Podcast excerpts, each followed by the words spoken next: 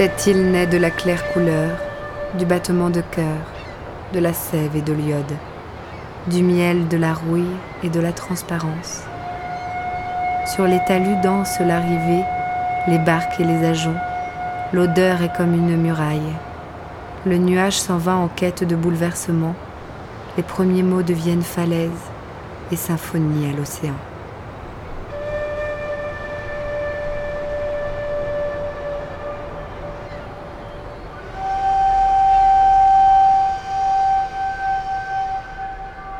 Je déteste la Bretagne.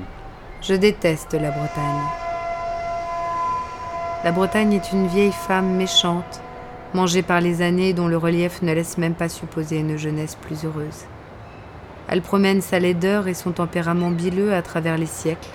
Elle maudit le voyageur qui la traverse et qui effleure ses côtes. Si je contemple sa végétation, c'est la corde de la pitié qui vibre en moi. Lorsqu'ils existent, ces éléments de verdure rappellent quelques buissons ardents qui auraient brûlé trop longtemps. Ses flancs sont sales, d'une humidité moite et grise. Ses chemins boueux s'enfoncent sans joie dans des paysages imprécis et mornes. Les dieux qui ont posé leurs pieds sur cette terre puante n'y reviendront plus, effrayés par les stridences des cris de ces sinistres oiseaux. Tout ici est présage de mort une mort lente et lamentable. La mort du poisson échoué sur une plage ou de l'oiseau recouvert de pétrole. Et pourtant, il existe en Bretagne une certaine population sédentaire, une population comme on n'en trouve nulle part ailleurs. Ici, ceux qui survivent aux fréquentes agressions climatiques en ressortent à moitié débiles.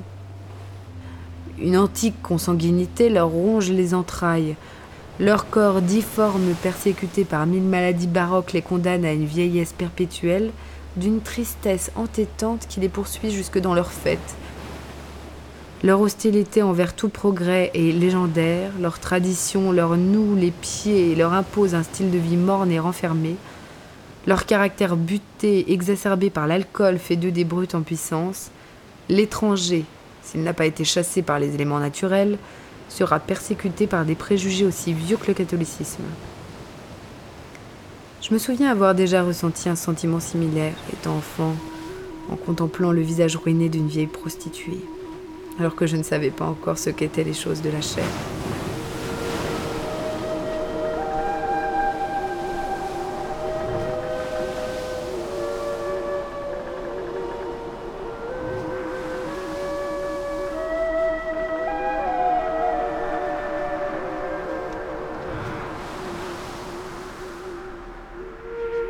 Ta nuit est plus dure que la mienne. Un merle sautille sur l'allée verte. Le vieil arbre brûle à la foudre du vent. L'eau est encore bleue. La saison du monde sans retour. Voilà quelques mots sur cette terre venue me chercher, à belle île en mer de Bretagne.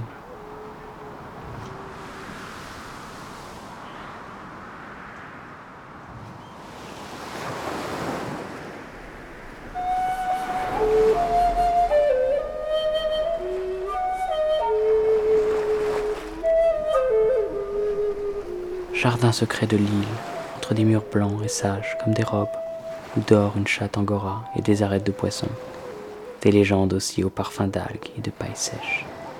Quelques fleurs ne boivent plus au rayon clair, le premier froid est passé, tel rapace, et l'on ne se souvient même plus de l'ombre.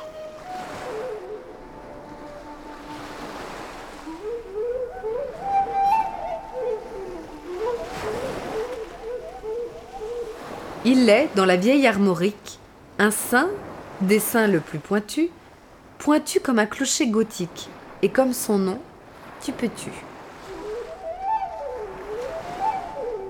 Son petit clocheton de pierre semble prêt à changer debout. Il lui faut, pour tenir debout, beaucoup de foi, beaucoup de lierre. Il tient sa roulette de chance qu'il vous fait aller pour cinq sous. Ça dit bien mieux qu'une balance si l'on est dessus ou dessous. C'est la roulette sans pareil, et les grelots qui sont parmi vont là-haut chatouiller l'oreille du coquin de sort endormi. Sonnette de la Providence et serinette du destin, carillon faux, mais argentin, grelotière de l'espérance.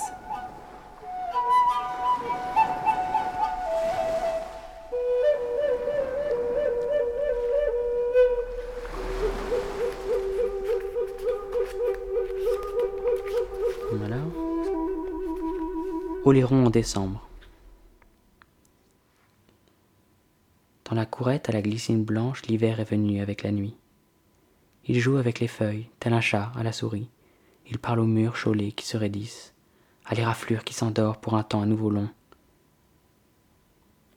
Avec la nuit, l'hiver est venu près de la glycine blanche, dormir en rond dans la courette.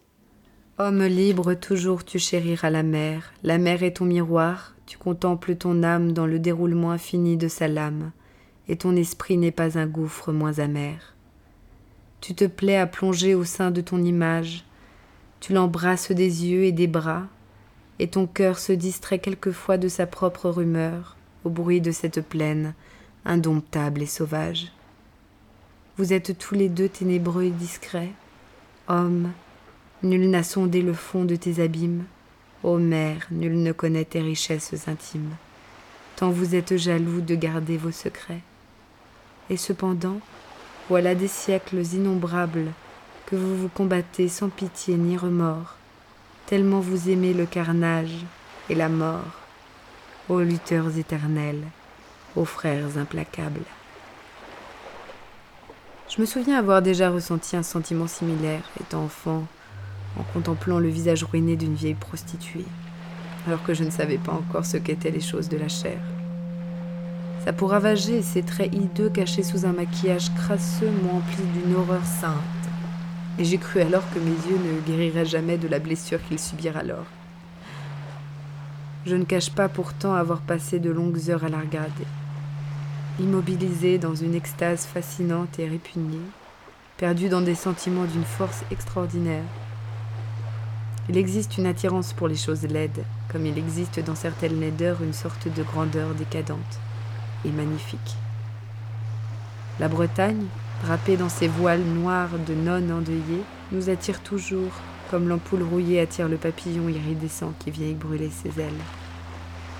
Que sa laideur soit sa force n'est pas la moindre des oxymores, et l'on retournera toujours sur cette terre si peu accueillante, tant que subsistera cette étrange et oppressante beauté des chimères.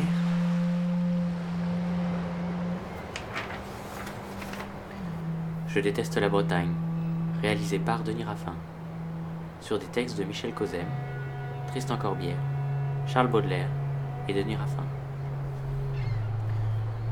avec les voix d'Anaïs Meriem et Denis Raffin. Prise de son, Julien Bassel.